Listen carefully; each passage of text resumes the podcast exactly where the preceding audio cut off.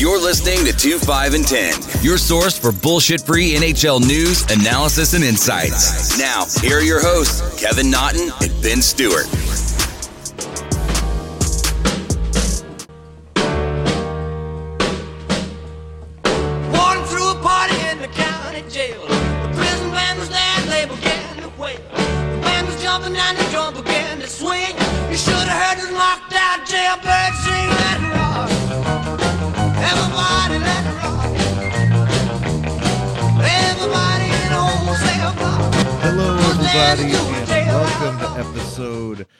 69 if You know what I mean? of 2, 5, and 10. Uh, everybody, Benny, what up? I we we're breaking the news here, personal news, but I am looking forward to this Sunday and your return to Madison Square Garden, the world's most famous arena. The first time since you saw Nigel Dawes put the stake through the Bruins' heart in a shootout. Yes, I mean, uh, is it my first return? No, it, it's not my. It's not my first return to New York though, but uh, yes, first return back to MSG. This has been done over completely, right, or allegedly, or something like that. Yeah, they put a billion dollars into Holy MSG shit. over the last like five to seven years. That is a lot of money. Youch. Um, yeah, I'm excited. Sunday, three thirty. Uh, me, you, Big Kev, and Mister Murphy. We are gonna go right down Sixth Ave, and we are gonna have a party. Uh, hockey day in America. I'm hoping to just be bundled. Um, I'm trying. I'm trying to make NBC. Uh, This should be interesting to say the least uh 24 hours in New York just gonna hit play and see what happens Yeah, and that billion dollar innovation is being paid for by the beers that you're going to be buying. So have fun with that. yes um I, we are gonna owe Mr. Murphy a lot of beer, so you better ask the first lady for that credit card, the really shiny one. Uh, Increase my weekly allowance. yeah, I was gonna say I gotta ask Big Red for the black card this week. uh, but going into it, outside of that fun and exciting stuff, a couple of teams getting at it before the trade deadline, uh, trying to better themselves beforehand. What we got this week? yeah, so our two, I guess, most notable trades of the deadline so far. Deadline's coming up in what is it? Two weeks? Two weeks away, yeah. two weeks. Yep. Um, so the first trade was between the Toronto Maple Leafs and the Los Angeles Kings. The Kings traded goaltender Jack Campbell and winger Kyle Clifford to the Maple Leafs for Trevor Moore, a third round pick in 2020, which originally belonged to the Columbus Blue Jackets, and a conditional third round pick in 2021 that could become a second round pick uh, for LA if all the uh, incentives are hit. What are your thoughts on the trade? I know Toronto has been looking for a goaltender to kind of back up Anderson for a while now. Uh, this trade was basically made immediately after the Rangers beat Toronto at MSG with Michael Hutchinson in net, so maybe that kind of spurred things along. Yeah, I think it definitely spurred things along. Hutchinson has been lackluster at best this year for them and not really giving Freddie the rest that he needs. And then on top of it, once as that injury came into Anderson, I think just Toronto in general was kind of put on their heels and had to do something. Uh, going with the trade, I'm actually surprised that LA gave up Campbell for that little in a sense. I I expected them knowing that Toronto needed this trade to maybe dangle it a little bit more, but at the same time, I think they were kind of getting Kyle Clifford off the books. Uh, the draft picks, I think, are absolutely essential for LA in their rebuild right now. So for them, maybe it was just kind of we need something to look forward to. So d- give us what you got on the other end, I think it's a little reassuring for Toronto that Campbell still has another two years left. I think it's at one five or one six, so at least he's locked up. And cost wise, for a team that is up against the cap big time, I, I think it's nice that they have a legitimate backup goaltender for such a low cost to them. So that should definitely help them out. As for what it does for them with Kyle Clifford in the lineup. I know we've discussed Kyle Clifford before on here and how he's on the back end of a career, But at the same time, he goes into Toronto here, and he's the only guy that's won a Stanley Cup in that locker room. Yeah. And then the toughness factor of it, I, I know Spit and Chicklets had talked about it a lot. The only thing for me is you're only putting one guy in the lineup that can kind of address it. And obviously, it's a step in the right direction. So if someone does go after Marner or Matthews, you now have to deal with Kyle Clifford, and I get that. But at the same time, if someone goes and addresses it with Clifford and he's off for five minutes, now there's no protection, so they're kind of back at square one. So maybe at the deadline they get just a hair more tougher as well to kind of take the edge off Cliffy in a sense. Yeah, I mean, for me, I'm not that impressed with Campbell. He's already 28 years old. Uh, I think he's an upgrade over Hutchinson. If that's all Toronto was looking for, then they accomplished their goal there. I just don't think he's somebody that, as you saw with uh, Anderson missing some time with the neck injury last week, if Anderson goes down or struggles, I don't think Campbell's the type of guy that's going to be able to step in and kind of shoulder that load a little bit. Uh, I mean, pretty low risk move for them in terms of backup goaltending uh, acquisitions. Clifford, we know who he is at this point. He's a fourth liner, uh, decent penalty killer, brings some toughness. He's a free agent at the end of this season, so no long term commitment there.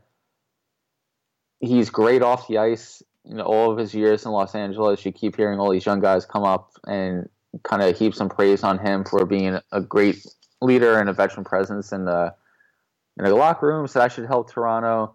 Like you said, if they play Washington in the first round, it might help with uh, the Tom Wilson situation. Even a team like Boston with Marchand. So it kind of changes the makeup of Toronto a little bit. For LA, I mean, they got Trevor Moore is a fourth liner, maybe a third liner, just a different type of player than Kyle Clifford, and he's younger and cheaper. So, I mean, with more team control. So that's a win there. And the picks are picks. They're lottery tickets. They didn't get a first rounder, which is fine. Uh, but I think they did pretty solid in return for a average backup goaltender and a fourth line winger who's on an expiring contract. So pretty solid return uh, for LA, and uh, you can see why Toronto made the trade. Yeah, Toronto needed to do something. They were in dire straits. Yeah, and the other big trade that was made, uh, the Penguins, I think they solved their Jake Guentzel uh, situation here. They traded for Jason Zucker from Minnesota. They send Alex Galchenyuk, defense prospect, their number one prospect, and uh, Calen Addison, and a conditional 2020 first round pick uh, for Zucker. So three for one there.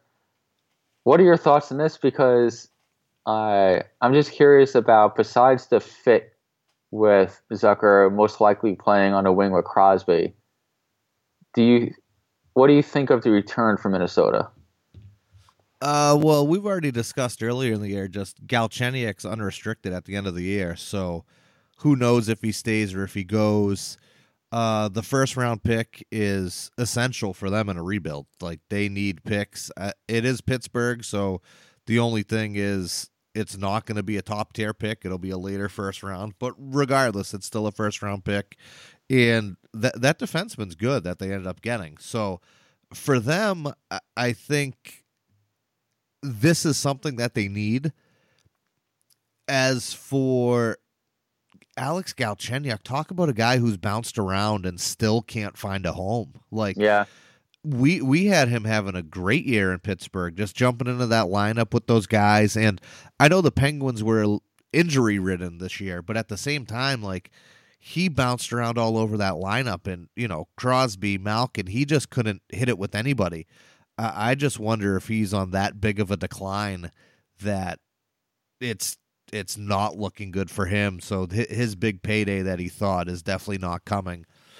Going to the other side for a fit for Zucker, I mean, Jason Zucker is just one of those players that no matter where you put him in the lineup, he's gonna he's gonna work. Like he's just one of those guys that no matter where he goes, where he plays with, it's gonna work. And for Pittsburgh, I mean, Jimmy Rutherford, hats off. The guy every trade deadline brings somebody in there to make the team better. Yep. Every year. Like it's crazy that he can still do it. They're up against the cap every year. He makes it work. He's not afraid to trade that first round pick. He's not afraid to get rid of some assets because that team and that organization is built that good. Uh, incredible. Uh, hats off to Jim Rutherford. Yeah, I mean, you got to take advantage of the window that you have with Crosby and Malkin here. So, how long that's going to remain open as a legitimate Stanley Cup contender, nobody knows. Maybe another year, another, two, maybe three. Who knows? So, yeah, you sell a farm to try and capitalize on that. Um, with that said, this is basically Pittsburgh's only move that they're going to be able to make, at least significant move that they're going to be able to make this deadline. They've given up their first rounder uh, potentially. They gave up their number one prospect. So unless Rutherford can pull rabbit out of his ass, this is pretty much going to be it for Pittsburgh, and it's a real solid fit.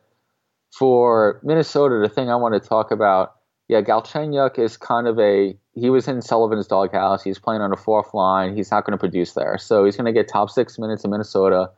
See if he can rebuild his value at least a little bit. Get a one year prove it deal over the summer or something.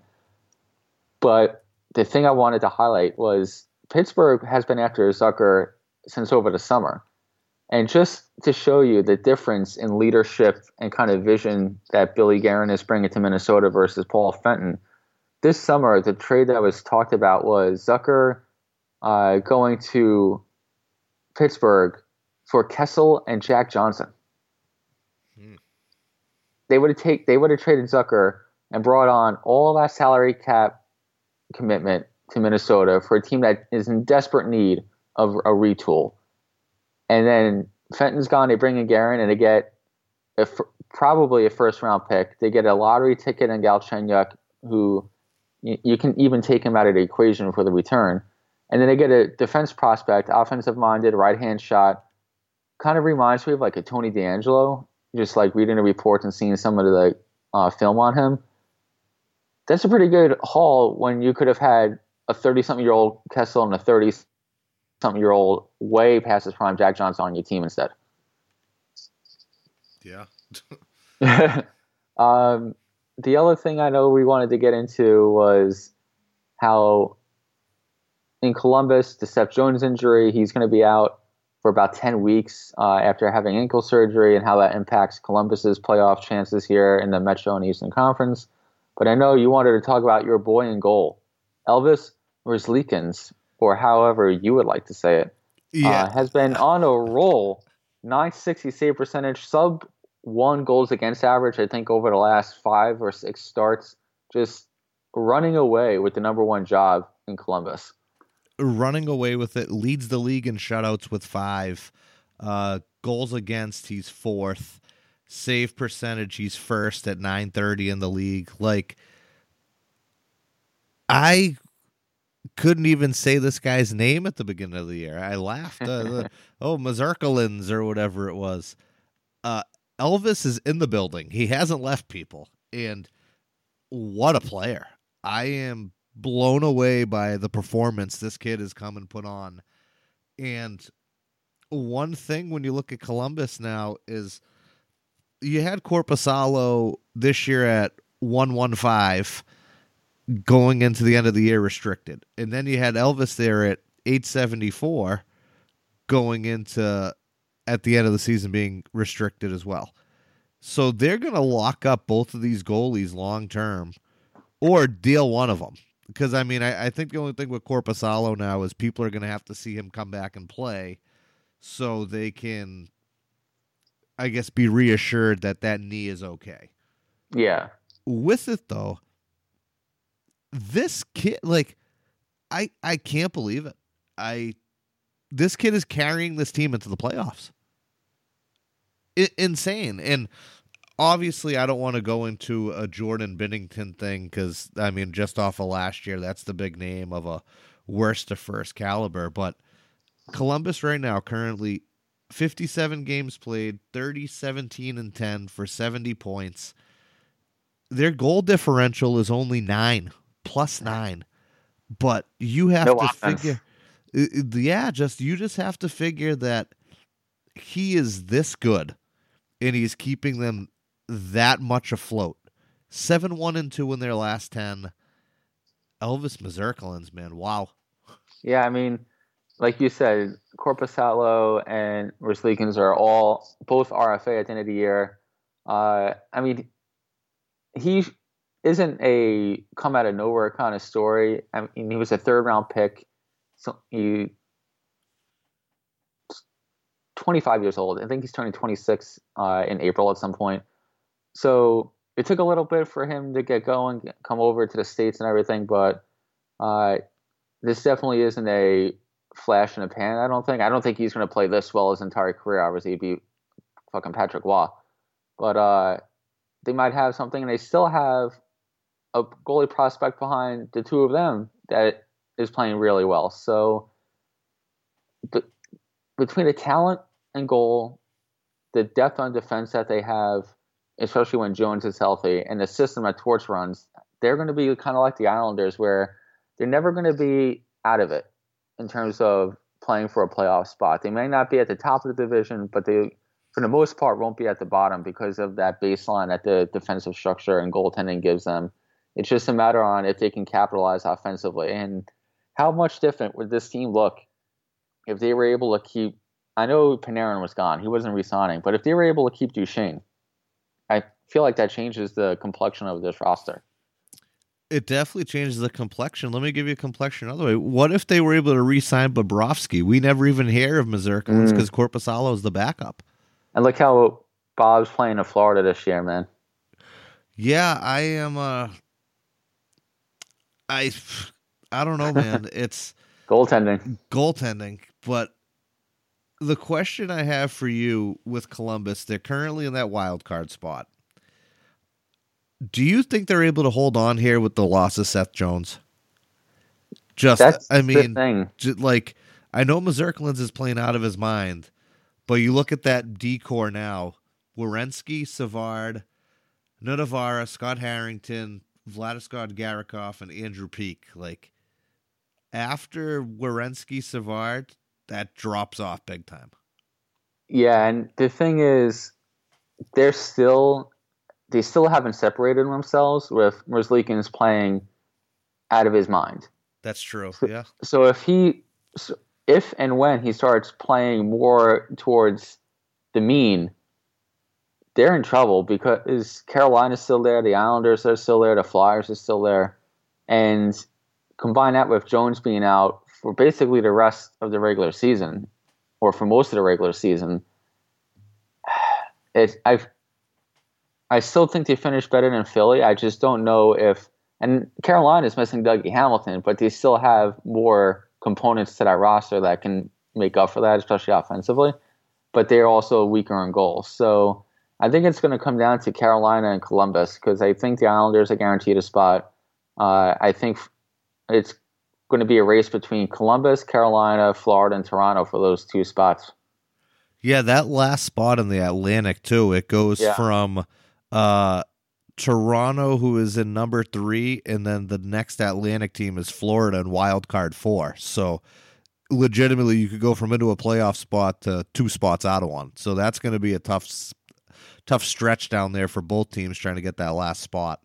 Yeah, Montreal was making a little bit of a push, but Shea Weber is basically out. He's they don't even know if he's going to be able to play again this year or ever. Shocker. Um, so they were making a bit of a run, but I don't see that being sustained. It's it's mid February, folks. We're in it. It's a playoff race, so you know you have a bad week, you can tank your season here. So I hope Elvis is able to keep this going here. I would love to see them have a rematch with Tampa Bay somehow in like the first or second round and see what happens there with that goaltending. But I don't think even if Columbus makes it, they're going to get out of the first round. But we said that last year.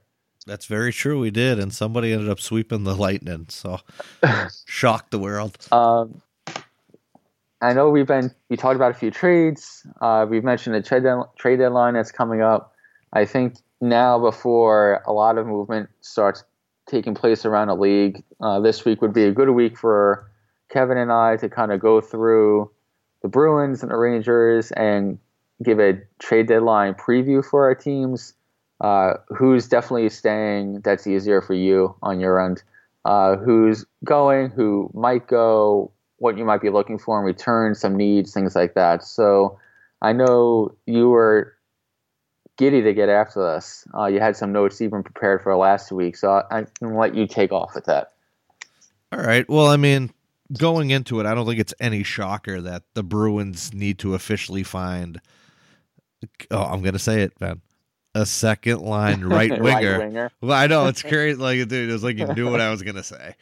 Um, they're definitely in the hunt as to what Don Sweeney will or won't give up. That always seems to be the biggest factor here.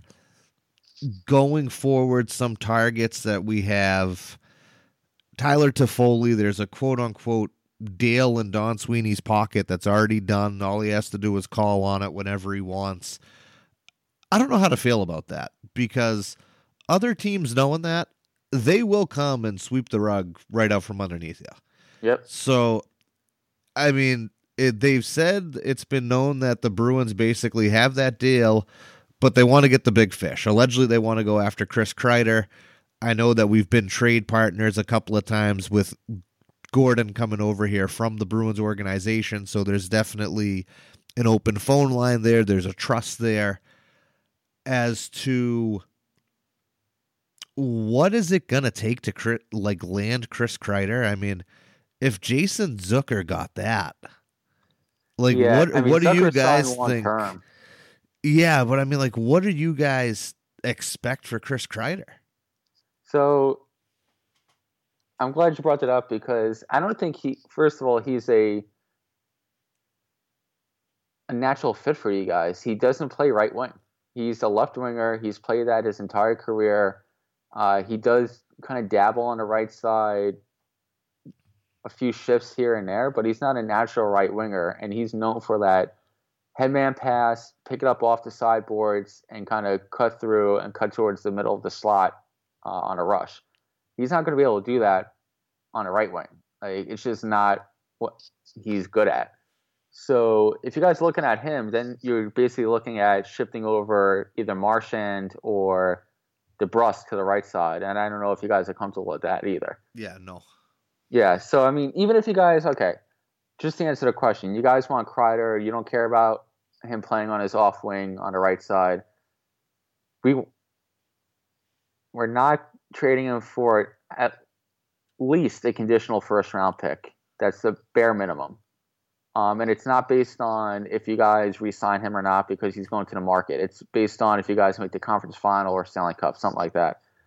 We don't want a prospect that's in juniors or in Europe. You need somebody that's either on the roster now, that's young and has on a cheap, like a ELC or something, or is in the A and is just pushing for a spot, but there's no room for you guys. So that's the bare minimum uh, for Kreider. And I know there's like eight teams that are reportedly after him, so I feel like we can get we can top that offer. So I don't know. I know. I think ESPN mentioned uh, Anders Bjork as part of a deal. I don't know how I feel about that. He's kind of comes off to me as a fourth line, like not physical but not a great scorer type of guy. So I don't know how to feel about that. What would you give up? You have your pick. You make your offer right now. I'll tell you if I'm good with it. All right. I mean, obviously, we can both agree no matter what, the first rounder is going. That's Yeah. that's fact. You go a little deeper into it. I mean, if you're looking for a guy who's on the roster that can play, Danton Heinen. The boy that you hate. the boy that I hate. It's it's like the most fucked up scenario because for a guy who is in the doghouse here constantly, and and I and I don't mean the coach's doghouse. He's actually currently there, but usually just with fans as to they don't see his value, they don't understand this, they don't understand that. That for a guy of his caliber, he's actually one of our biggest trade chips, wh- which is strange you look down at the minors as to guys that are going. I mean, I don't think Trent Frederic is available. That that's just not Okay. going to happen. I don't think Jakub Lauko. I don't think Jack Studnicka. I mean, if you wanted a Zach Senyshyn, maybe. I mean, another one of those 15 draft picks that didn't work out. Uh, the back end, I mean, obviously they're going to keep Vaakanainen, but I think anybody else down there might be worthwhile. So it's just interesting to me as to what is in play or what isn't on on the Bruin side of things because I, I just think that you have to keep some of your guys for certain reasons. Yeah. Now we have uh, Jeremy Lauzon, who ended up getting suspended this week. He's not there, so currently we only have six defensemen on the roster: Krug, McAvoy, Carlo, Moore, Chara, and Grzelcyk. None of those guys are going, at least not right now. Um, Yeah. So I mean, maybe just Kreider just to us isn't that- a good trade. Yeah, just, for put that on ice. If I'm the Rangers, if I don't get a first or a conditional first and one of Frederic and or Sundika, there's no deal. Okay, so no deal. Kreider's not coming here. Yeah, like just from what I've been hearing, the Oilers are interested in him. They're offering uh, McLeod plus another prospect plus a first rounder for Kreider. The Canucks are dangling Tyler Madden in a first round pick. Um, yeah, the Rangers need help up front. We have a shit ton of defense prospects, and that's a good thing to have. You can even start moving some of them potentially in a year or two but we're kind of lacking up front, mostly on the left wing and center. So that's why I was kind of looking at Frederic or Stanika. Yeah, I think unfortunately that's the future for us. So those have Yeah. to stay here. Um, That's perfectly fine.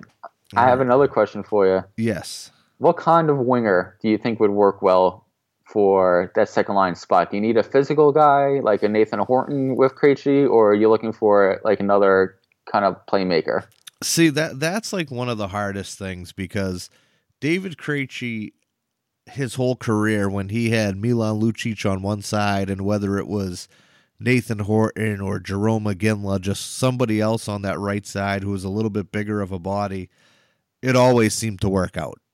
Okay. And going forward, I mean, David Krejci last year in points was up there for one of the team leaders. It's just he consistency's a little bit off, and I think the biggest thing is he doesn't have that guy to go to. But even without him, he, he's still a very quiet guy, and he's getting the job done.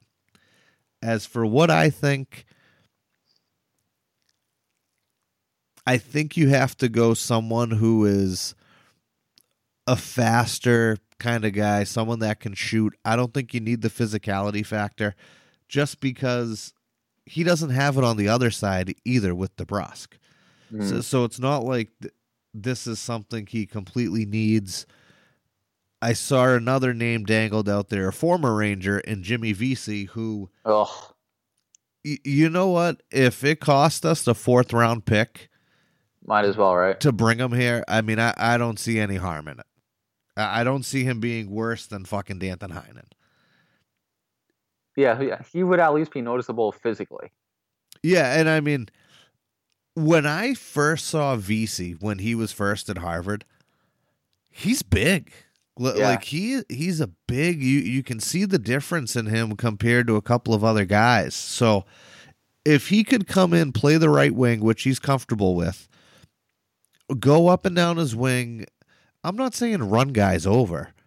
Be physical, bump into bodies, go to the front of the net. Like good things will happen. And I I know he's unrestricted at the end. Of, is he unrestricted or restricted? I think he's unrestricted. I think he's unrestricted. so I mean, if it costs us minimal, th- then so be it. Um, one other person, since we're talking about the physicality side, that has been brought up is Josh Anderson with Columbus. Me personally, I don't want him just because of how injury prone he's been this year. Like I, I just don't feel comfortable paying whatever the market price is for someone like Anderson and then having a whole Rick Nash situation again. So I would personally stay away from it. On the D end, the one person I have heard, which has been a rumor, is Brendan Dillon from San Jose. I don't know what they would want or need. I know that in the minors we do have some goaltending. Maybe that's something they look at. I also wouldn't want to give that up just for a rental player. But at the same time, I mean, Kevan Miller was quote unquote close last year in the Stanley Cup final to returning. We are almost three quarters of the way through this season, and he still hasn't played a game this year. Like he, he's not walking through that door. So, if we bring in a Brandon Dillon, Brendan Dillon, I'm sorry, is he even going to play? Yeah. Like Krug, McAvoy, Carlo, Moore, Chara, Grzelcyk. Moore's kind of jumped around between Clifton and Lauzon. So, I mean, we even have a couple of guys on the back end. Would he play? I don't know, but do you want him there just for that grit and toughness? I mean, this is a team that lost the Stanley Cup because they kind of got bullied a little bit. They got bullied by a bigger team. So maybe they want that guy there. I just I just don't know what market is for guys and I'm not giving up a first round pick for Brendan Dillon. No. So it's like, do they want a prospect like another a young D prospect? Do they want a pick? Like, I would just have to know what the market is set at for me to say yes, I would or no, I wouldn't, and that's what makes the trade deadline the worst thing because a lot of the trades when they start happening, it's later on in the day because someone needs to move a domino or two needs to fall for someone to see what people are going for or what people want to hold their thing for. Because the year with Loui Eriksson and the Bruins, it came out that the Bruins had decided on their end Loui Eriksson was worth a first round pick, and that's what they needed to get offered to get rid of Loui Eriksson. They got offered a second, not a first. They did not make the trade. Mm. Granted, I know Loui Eriksson went on to Vancouver and he's been awful, and that that part of it is irrelevant. I'm just saying that certain teams hold whatever their return is at a certain level, and if they don't get it, are they willing to budge? And some people are not, and that's kind of the way the cookie crumbles at times. Just to kind of recap the Bruins here, I'm just trying to brainstorm for that second line right wing spot. Two names for you. You don't have just yay in terms of eh, interesting or hell no. Mike Hoffman. I would be interested. Yes, I would. Because he plays the right side. I know he's not a big physical type guy, but He scores fucking goals. another, yeah, 25, 30 goal scorer on that wing might not hurt. And I don't know the likelihood of this happening just because of the franchises, but what about Kovalchuk? See, that is a name who actually just got brought into the mix. Um, it was Would about yes. Montreal trade him to you guys? I think depending on where they are in the standings, yes. I just think the only thing would be what they want return wise. Yeah. And I mean, I, I don't think the Bruins would be going a certain way, would they not? I mean, currently Montreal, 61 points, and they are in the fifth wild card spot. Uh, the closest team they could jump would be Toronto at 66 in the third Atlantic spot. So that's the closest they are to the playoffs right now. I think things would have to plummet a little bit more for them. But at the same time, I mean, they got Kovalchuk for nothing. They pay him nothing. Yep. So Turn on a second round pick. I would give them a second round pick to see what happens. Yes. All right. Well, it's nice to be in your position where you have one hole and maybe looking for some depth on defense as you chase another Stanley Cup appearance. For the Rangers, it's selling at the deadline, hopefully for the last time, which is why I think they're looking not for a bunch of draft picks and prospects that are 18 years old in Europe and in college. They're looking for guys that are NHL ready or in NHL already. Just to eliminate some guys. Panarin's not going anywhere. Zibanejad's not going anywhere. Uh, not going anywhere. Trouba and Fox aren't going anywhere. And Shesterkin isn't going anywhere. So you can just eliminate those guys. The guys that I think they're actively trying to move, uh, Jesper Fast, upcoming free agent, plays right wing, right hand shot. Uh, he plays up and down a lineup. He doesn't embarrass himself in the top six. He's a great penalty killer. more of a third, fourth line guy. Any playoff team would probably be excited to have him for deep playoff run. Uh, obviously, Kreider, I know they've been talking about an extension. Even if they come together and have a good few talks about, okay, what do you want in terms of parameters for an extension, I still trade him. And then just go into the summer saying, we're going to trade you because we're going to get a nice haul for you. And then we're going to give you that contract over the summer on July 1st. And then we have you and what we got back for you. And now we're even more ready to contend next year. So I think that should be the way they should go with Kreider, even if he's willing to sign a team friendly deal. Uh, Ryan Strome, he's has arbitration rights at the end of the year. He's playing center. He, like I said last week, is horrendous defensively, which is why teams have always shifted him to the right wing. So he has versatility there. I'm leaning more inclined if the team makes a decent, makes a good offer to move him, just because I'm afraid on they keep him. They go to arbitration after a career year. He's on pace for 70 points. He gets a $5 million reward, And then he reverts back to the 30, 40 point a year guy. And now the Rangers are stuck with that contract and nobody wants to give up anything for him at next year's deadline. So I think the risk reward there is kind of what's in play. Uh, I don't trade Buchnevich unless you get a great offer. On the back end, here's here's where it's going to be fun. Mark Staal, if a team wants him, we'll pay half his salary. Thanks for everything, Mark. We'll see you later. Tony DeAngelo, he's name his name is in rumors because he has arbitration this summer and he's I think fourth in the league in scoring among defensemen, right hand shot, feisty. I keep him. Now it's going to be tough to keep him without moving Brady Skjei, and that's a guy that I'm actively moving if I'm on the Rangers. He's not a first pair guy. He's solid as a number three, number four guy. Uh, left hand shot can play to PK, can kind of fill in on a power play. I know he's signed long term, which should help his value a little bit. You look at a team that needs help on a back end, kind of make, make something fit there. Take his money that you save, give that to Tony D over the summer. Um, also frees up some room on the left side for all of our left-hand defense prospects like Libor Hajek, uh, Rykov, um, even a guy like Andre Miller, uh, who was a first-round pick a couple years ago. He's kind of knocking on the door in college, so a lot of room there.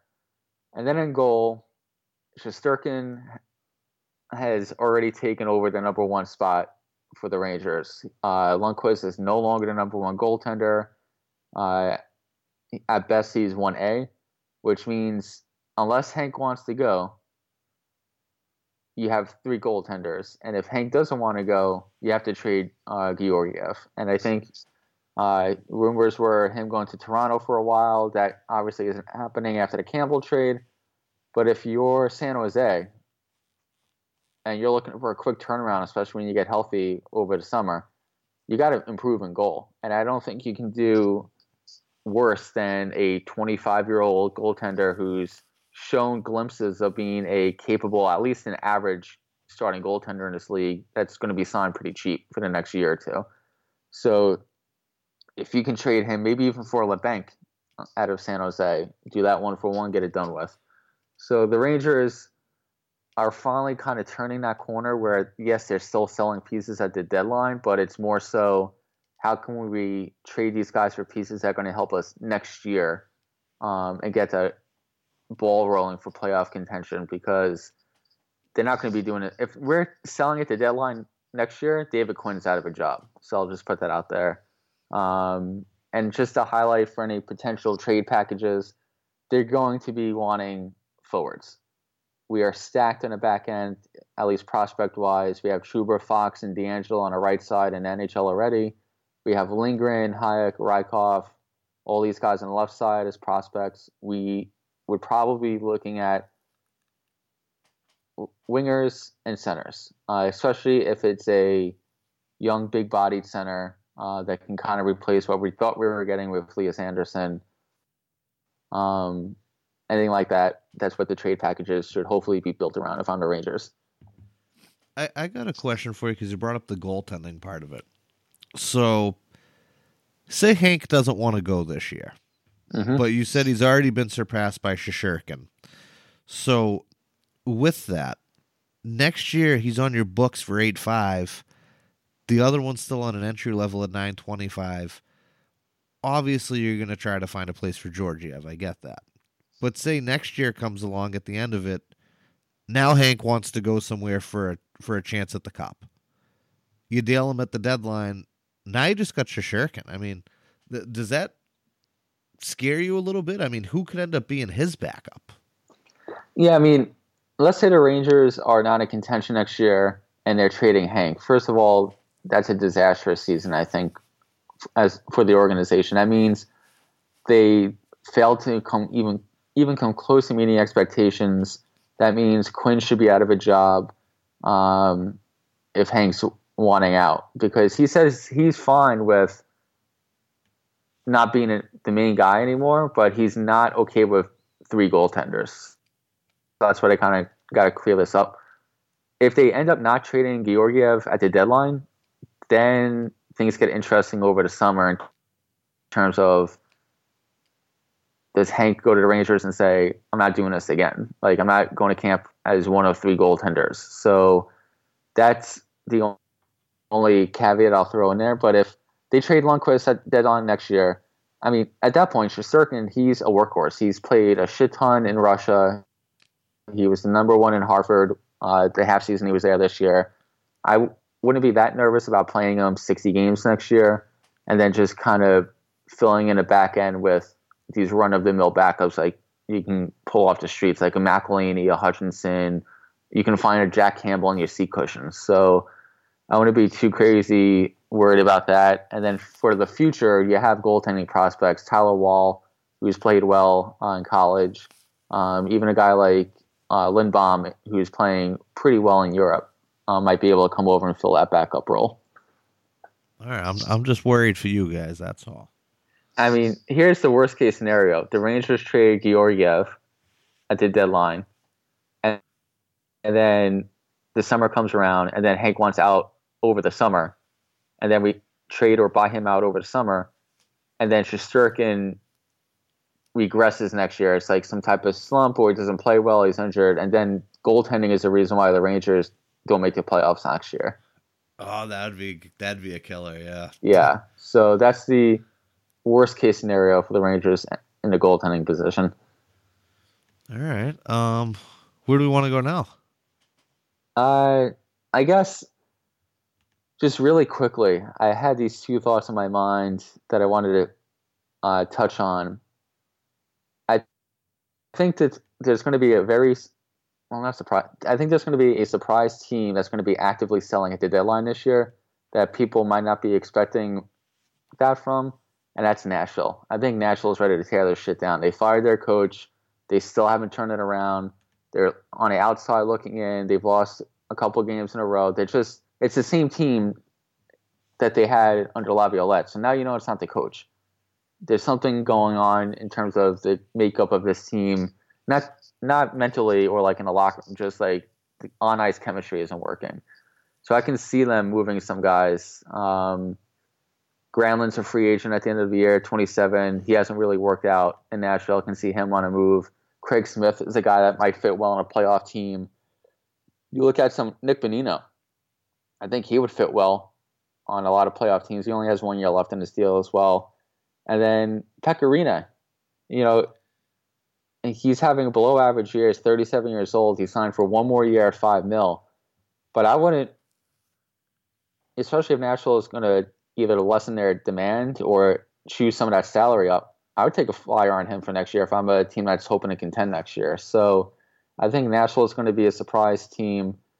And I have one trade prediction just because I was looking at the LTIR calculations.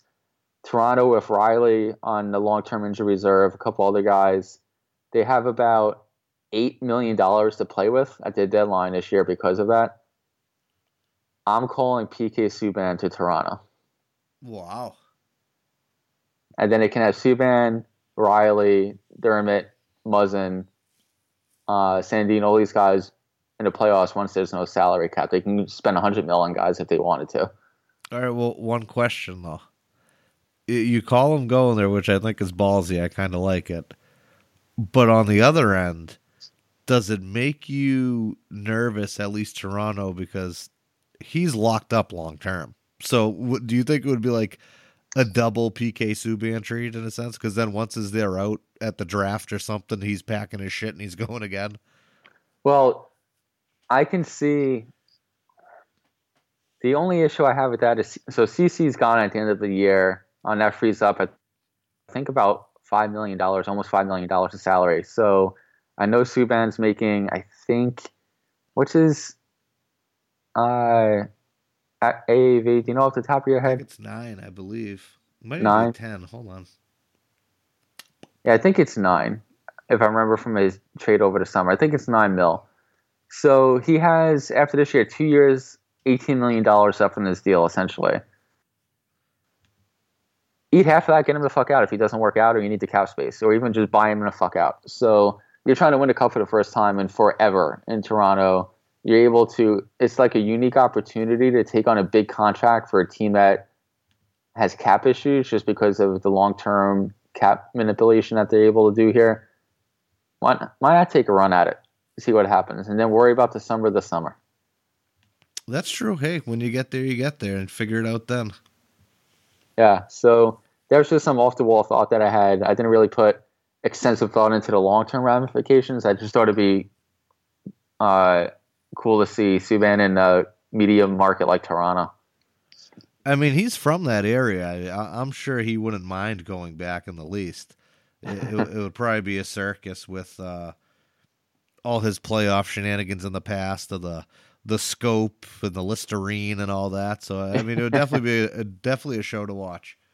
Um, I know we would usually transition to the Rangers and Bruins week in review, but I want I want- I only have one thing for Rangers this week, so I feel like it would only make sense if you focused on. You texted me about this, the kind of irritation you had towards Bruins fans about the Arizona Coyotes game with the uh, Crouse hit on, I believe it was McAvoy, right? Yes, it was the and a reaction to that. I, I just hate that the Bruins' way of going about it. Like, did Jeremy Lauzon hit Derek Stepan in the head? Yes. Did he get called for five minutes and it shouldn't have been? Yes. Did Lawson Crouse come down the wing and completely extend his elbow out and elbow McAvoy in the head and it was a lot more vicious than the other one? Yes. Did he only get two minutes and not get kicked out and not any something like yes, it's like fucking Bruins fans uh, they don't want to help us because we're the best in the league. We're the Bruins. It's like, on a serious note, referees miss things. I, I get it. And they went and they reviewed the Lauzon hit, and then they deemed it to be worth the five minute major. I thought it should have just been a contact to the head penalty. He ends up getting a two game suspension, no prior history with the league. Unfortunate. It's just the whining part of the Bruins thing.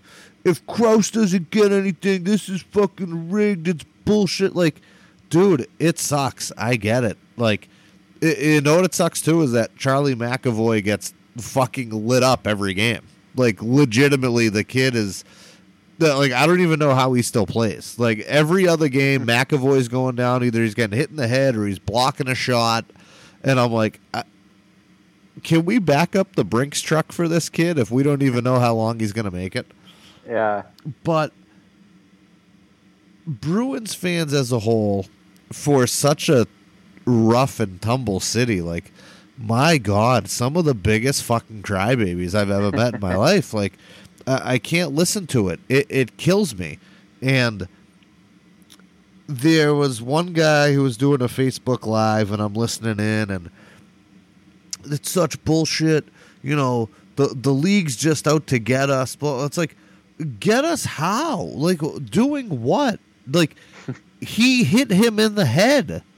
Der- like Lauzon was finishing a check and he ended up coming through him the other way. I do think it was partially the angle he took because he's coming up straight. He was going to hit him there regardless whether he moved or he didn't move.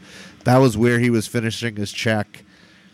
And it's like, oh yes, the Roger Goodell is is on the the Patriots. He's on the Bruins. Like, I don't know, man. I just wish that take your punishment and move on. It it sucks, I know.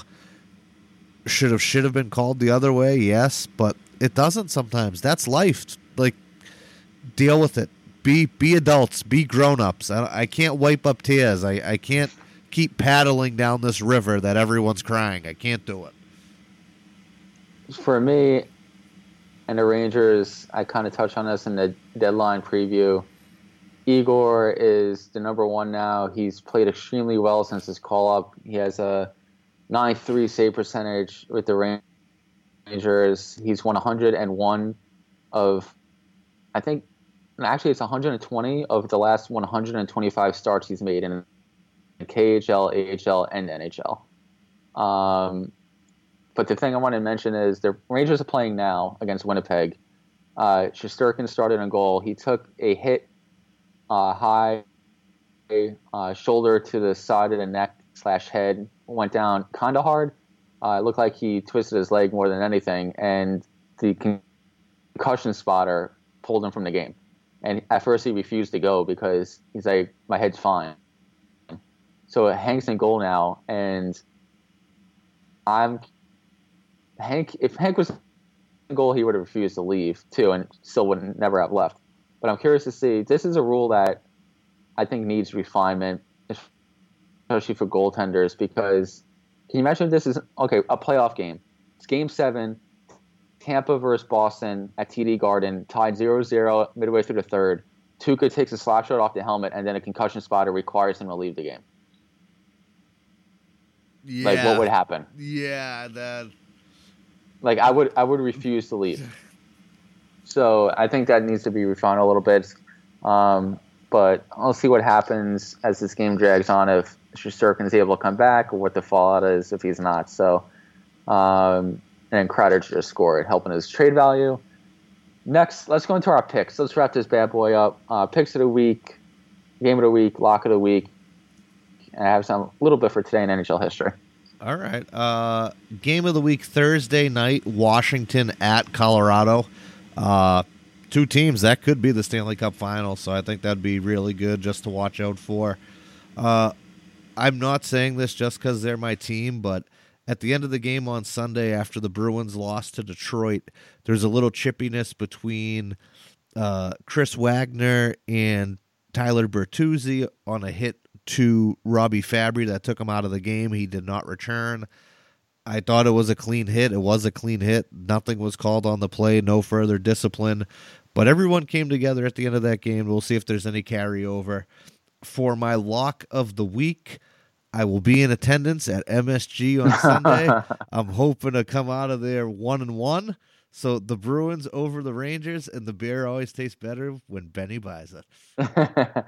um, my game of the week is also on Thursday. Uh, February 13th. I'm going to go with a potential first round matchup out west the St. Louis Blues on the road against the Vegas Golden Knights. My lock of the week, same night, Thursday, February 13th. I'm going out on a limb here, Kev. I'm going lock of the week the Red Wings over the New Jersey Devils in New Jersey. Oh, okay. Trying to take that unexpected W. As far as Sunday, I am in no position to guarantee a win of the New York Rangers over the Boston Bruins this season, as well as guaranteeing the flavor of the beer sold at MSG. Oh, I can only imagine flavors there. You guys, you guys are a little fruity. I can only imagine. Um, so for today in NHL history, I got three going all the way back to 1950. Uh, Gordie Howe scores three goals for his first career NHL hat trick. He also has two assists in the Detroit Red Wings 9 4 win against the Boston Bruins. In 1984, Al Arbour becomes the fifth coach in NHL history to reach 500 career wins. And in 2017, the King, Henrik Lundqvist, becomes the 12th goalie in NHL history with 400 victories. I like it. Who you got for shout outs this week? Shout outs, First Lady, uh, as always. And I'm also going to give a shout out. I know you wanted to touch on this uh, earlier, but we kind of got wrapped up with the trade stuff. Shout out, get well, Connor McDavid. Hopefully, this doesn't tank the Oilers because I was kind of looking forward to seeing McDavid in the playoffs. Yeah, this should be very interesting. I did pick them being in the playoffs. Uh, they do not have a very easy road right now. Currently sitting in second in that Pacific. Uh, but Vegas right behind them at 64. Currently in wild card one is Calgary at 64. Right behind them in wild card three is Arizona at 63. So it is definitely going to be an uphill battle for the Oilers to say where they are. So hopefully that all works out. Uh, as for me and shout outs this week, I am going to give a huge shout out to uh, Mr. Murphy, who is bringing all the boys back together on Sunday. I don't know if he is ready for this. I don't know if he can handle it. I'm extremely intrigued to find out. I might have to bring the mixer. We might have to do a big live pod after the game to see what happens. Maybe we'll get some old school stories from Kevin Murph. We will see where this takes us. There's no guarantees. It could be extremely sloppy, so we might not even record it. We will see what happens. Uh, yeah, we'll see how sloppy it gets. At least on my end, uh, since I have some engagements on Monday morning. But I'll definitely be along, at least for the ride. Oh, this is this is a green light if I ever had one. um, I, I get 24 hours in New York to make it happen, baby. I'm getting after it. Well, everybody, as always, thank you for listening, and uh, tune in next week for another jam-packed episode of Dos Cinco Diez. Adios, amigos.